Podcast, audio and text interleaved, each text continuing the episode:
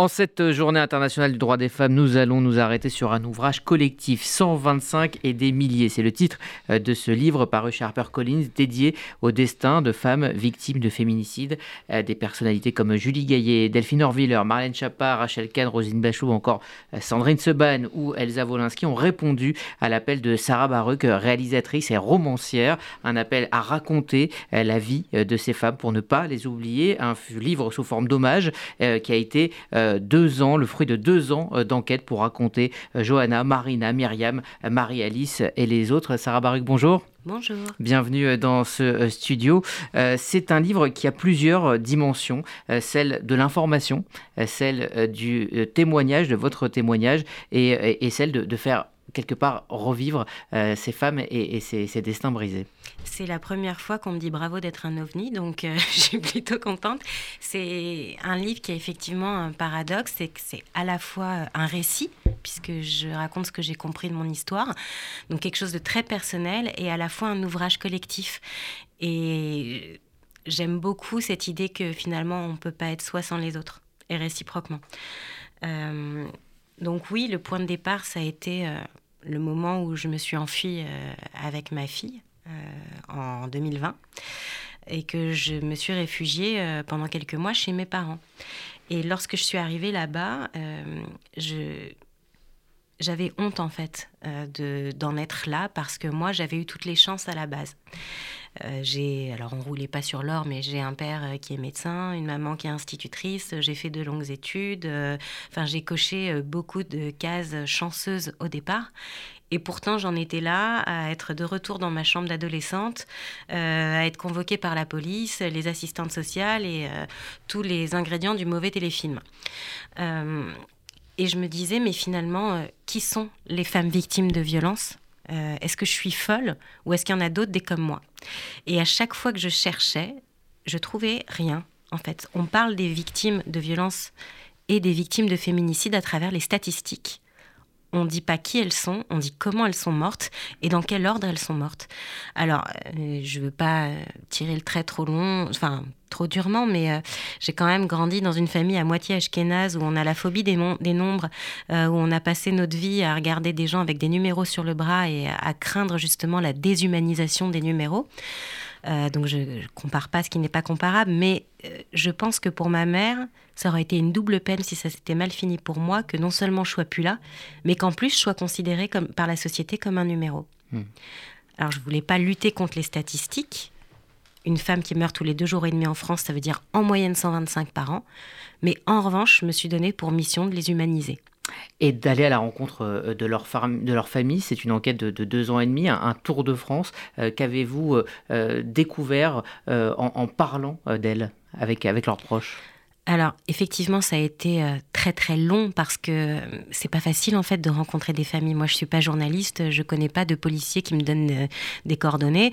Entre le moment où on lit le prénom d'une victime sur un article et celui où on trouve le numéro de téléphone portable de sa maman, il y a beaucoup, beaucoup, beaucoup d'étapes. Euh, donc, euh, ça a été euh, jusqu'à retrouver les faire-part de décès sur Internet, appeler les pompes funèbres, appeler les églises, appeler tout, toutes les personnes. Et j'avais extrêmement peur de ce face-à-face avec les familles. Je pensais qu'on. Enfin, voilà, des familles endeuillées ne me parleraient pas. Et ça a été le contraire. En fait, elles m'ont toutes, mais sans exception, remercié parce que de la même façon que les médias les cantonne au drame, la société autour d'elle les cantonne au drame.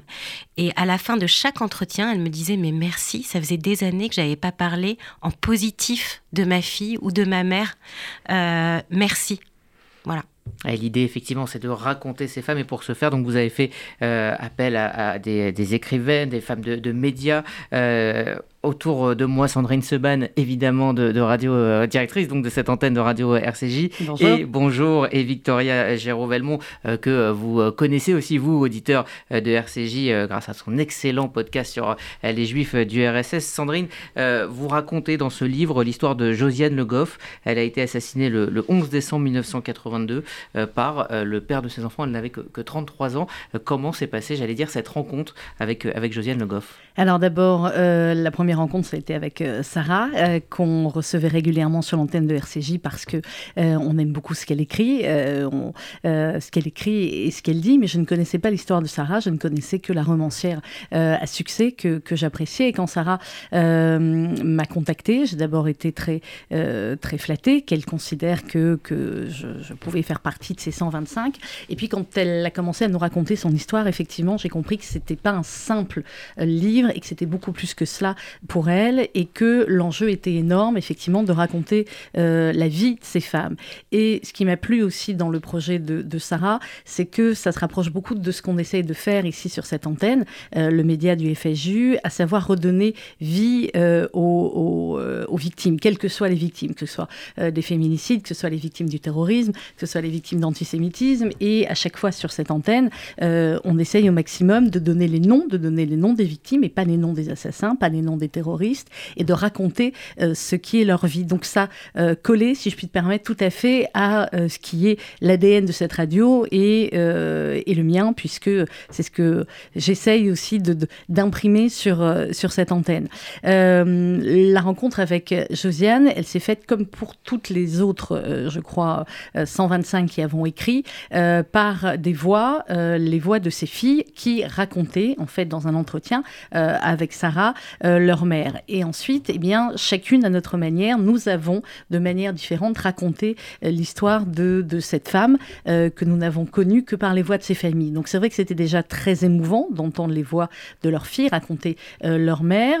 donc on a essayé chacune de raconter de manière un peu différente. Moi, je suis partie du piano de, de Josiane, ce qui me touchait aussi parce que j'ai fait du piano. Et puis, je me suis rendu compte, il y avait une chance sur 365, en fait, j'en ai parlé avec Sarah à la fin, que le jour de l'assassinat de euh, Josiane, c'était le jour de mon anniversaire. Euh, je me suis dit, tiens, il y a quand même beaucoup de liens qui, euh, qui nous tissent. Les portraits ont été donnés au hasard, mais il y a, je pense que ça va être le cas pour, pour toutes les autres. On va toutes trouver des, des points communs, des ressemblances. Une certaine joie de vivre chez Une certaine joie de vivre aussi.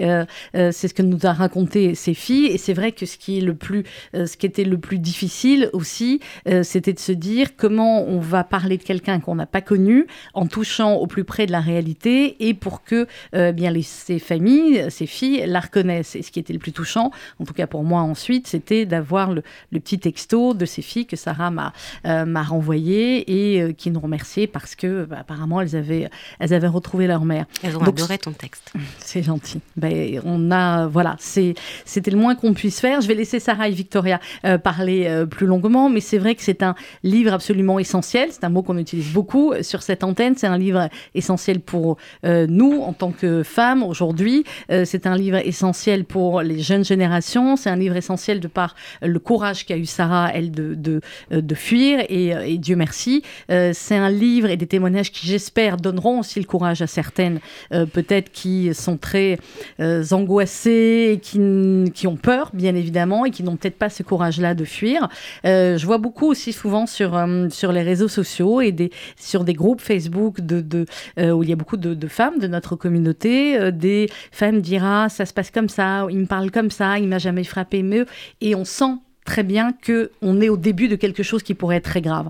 Euh, donc, il faut déjà réagir, et je le dis à tous nos auditeurs, quand on voit, quand on entend autour de soi, ou même simplement quand on lit des témoignages sur les réseaux sociaux, euh, réagir et euh, bah, leur suggérer effectivement de, de lire, parce qu'en dehors, mais je vais laisser Sarah après en parler, Victoria, en dehors des témoignages bruts et de la manière dont on raconte l'histoire de ces familles, il y a des euh, conseils, il y a des avocats, il y a des psychologues, il y a différents aspects dans ce livre qui vont permettre à la fois évidemment de euh, eh bien raconter ces femmes, leur rendre hommage, mais aussi, je l'espère, pour certaines, de euh, pouvoir fuir tant qu'il est temps. Oui, c'est un, livre qui va bien au-delà de, l'hommage. Hein. Il, il, y a le témoignage, mais effectivement, il y a des, des, choses extrêmement concrètes que vous avez tenu à mettre dans ce livre, Sarah Baruch. Je voulais qu'on puisse le tendre aux sceptiques en leur disant un an de féminicide, c'est ça c'est toutes ces personnes qui sont plus là, c'est toutes ces familles euh, qui sont sur le carreau, et c'est tous ces professionnels qui rentrent en, compte dans la chaîne de la violence. Donc ça va de ma maman à qui j'ai posé des questions pour savoir ce que ça faisait d'avoir un enfant qui nous échappe. Mais effectivement, j'ai interrogé une juge, une magistrate, une avocate spécialisée, une psychiatre, une psychiatre spécialisée en choc post-traumatique pour voir aussi la différence, une policière, et c'est peut-être le chapitre dont je suis le plus fière, euh, parce que la policière, en fait, euh, euh, a accepté, enfin, j'ai mis du temps avant d'en trouver une, elle a accepté notre rendez-vous et elle m'a dit, mais je ne vais pas répondre à tes questions, en revanche, j'ai quelque chose pour toi. Euh, déjà, j'avais peur. Euh, et puis, lorsque je suis arrivée au rendez-vous, elle m'a tendu euh, une énorme pochette bleue avec des documents à l'intérieur et elle m'a dit Je les récupère dans 15 jours, t'as 15 jours. Et à l'intérieur, il y avait l'intégralité de la formation qu'elle a reçue sur les trois dernières années, ainsi que toute la documentation qu'elle peut donner aux victimes qui viennent au commissariat. Et hum, j'ai eu envie de pleurer parce que c'est d'une pauvreté euh, hallucinante. Mmh. Et en fait, j'ai fait ça parce que je me dis, la responsabilité, elle est collective. On ne peut pas incriminer les policiers de ne pas prendre en charge les victimes. Alors bien sûr, il y a des erreurs, c'est pas la question, mais ils arrivent. Euh, euh, enfin, l'agent qui recueille la plainte est en bout de chaîne d'un système.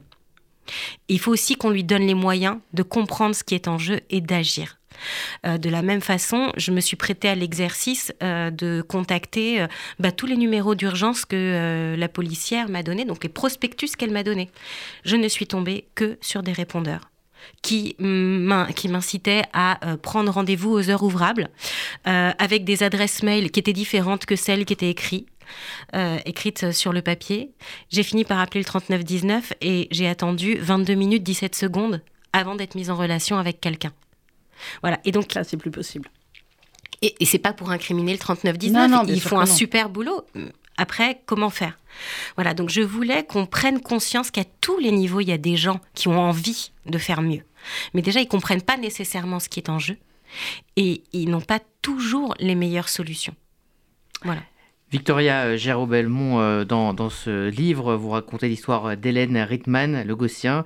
Euh, elle a été tuée en novembre 1980. Oui, alors moi c'est un, peu particulier parce que du coup il ne s'agissait pas du tout d'un témoignage que j'entendais, d'une voix que je recevais par Sarah, mais vraiment d'un cas historique, d'un cas qui pouvait servir aussi de cas d'école parce que l'histoire d'Hélène euh, Rittmann Négocien, elle est particulière. Donc, c'était la femme de Louis Althusser, le célèbre philosophe euh, communiste, euh, une figure emblématique de mai 68, qui a été prof à l'ENS et qui a, qui, a été prof de nombreuses personnalités connues. Et, et en fait, Hélène Rittmann était sa femme. elle a fait les mêmes études que lui à l'ENS. Elle n'était pas en philosophie, elle était en sociologie, mais elle a eu une carrière brillante, de nombreux articles. Euh, elle a beaucoup écrit pour lui aussi.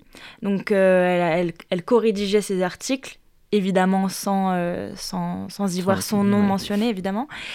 Et, et son, son meurtre, c'est au bout de, de 30 ans de relation. s'est transformé en, en, un oubli total. En fait, ce qui a permis de sauver euh, Louis Althusser, c'est la folie. Il était considéré comme fou, donc euh, le, cas n'a pas été jugé. Il y a eu un non-lieu.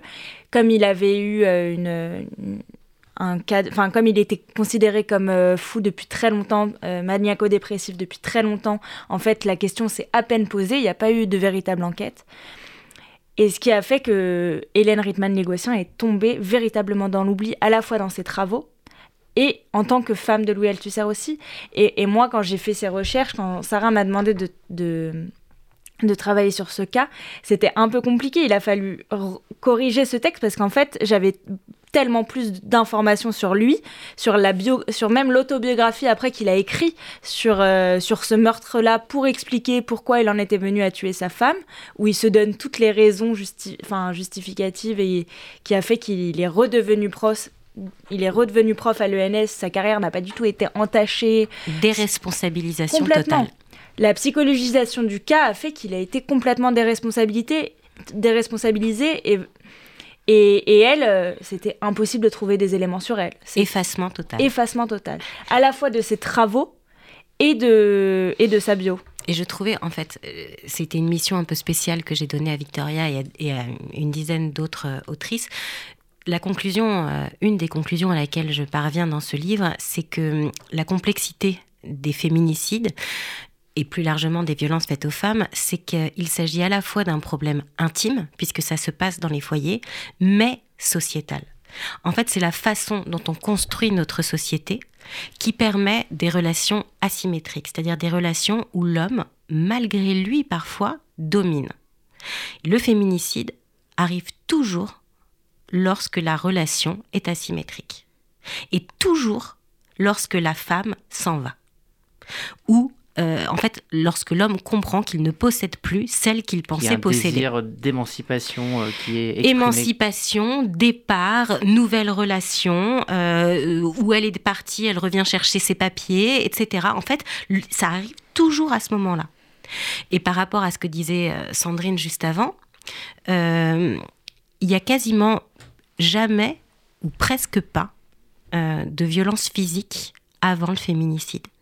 Et c'est pour ça que c'est extrêmement important que les femmes qui subissent des violences psychologiques, des dévalorisations, des euh, contraintes, des, euh, euh, on va dire, des personnes qui les surveillent, qui surveillent leur emploi du temps, leur fréquentation, leur façon de s'habiller, etc., etc. Ce sont des signes avant-coureurs. Soient vigilantes parce que ça commence en revanche toujours comme ça. Toutes les victimes ont ce point commun d'avoir subi des violences psychologiques.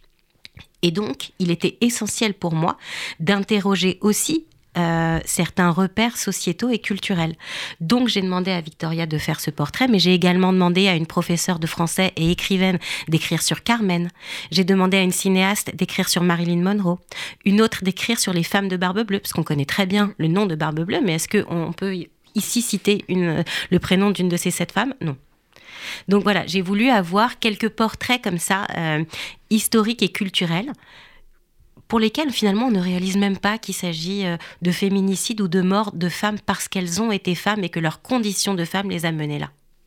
Sarah Barouk, euh, dernière question. ce livre est effectivement, je le disais, à, plusieurs dimensions. À qui s'adresse-t-il? Est-ce qu'il s'adresse à une société ou est-ce qu'il s'adresse plus particulièrement aux femmes qui n'osent pas en parler? Alors je dirais que dans un, bah, d'une première étape, euh, il s'adresse aux familles pour qui ce livre euh, est une forme de monument. Euh, la plupart m'ont dit qu'elles avaient déjà préparé l'étagère au milieu du salon depuis des mois pour y mettre le livre. donc je les remercie. Il s'adresse ensuite évidemment à la société, pour qu'on réfléchisse et qu'on se souvienne ensemble et que euh, on, fasse ce travail de consolation des familles, parce que la société est aussi là pour ça. Elle est faite pour que des amis qui suspectent qu'une de notre de leurs amis, une sœur, etc., euh, qui subit des violences, ben, elle est l'occasion d'aborder le sujet. Euh, et bien sûr, pour que les victimes qui ne se reconnaissent pas victimes aient la possibilité de se dire ah oui, effectivement, peut-être qu'il y a quelque chose qui ne va pas et de se rendre compte que la vie est possible après. Je tiens juste à ajouter que les bénéfices sont reversés intégralement à l'UNFF, qui est l'Union nationale des familles victimes de féminicide, euh, qui accompagne, en fait, je voulais reverser une association qui aille dans le sens de la reconstruction euh, de ces drames de genre. Euh, donc l'UNFF vient bien sûr en aide aux femmes victimes de violences, mais surtout elle accompagne les familles dans toutes les étapes euh, qui suivent les féminicides, parce que bien souvent, ce drame n'est que le début d'une série de drames dans les familles. Merci euh, Sarah Barouk, euh, merci à vous Victoria Géraud Belmont. Et merci Sandrine Seban donc euh, pour être venue parler de 125 et des milliers, un ouvrage collectif donc pensé par Sarah Barouk, c'est aux éditions Harper Collins, c'est évidemment extrêmement utile et c'était important d'en parler en ce 8 mars. Merci d'être venu. Je crois qu'effectivement le premier droit des femmes c'est peut-être celui de d'être libre et en vie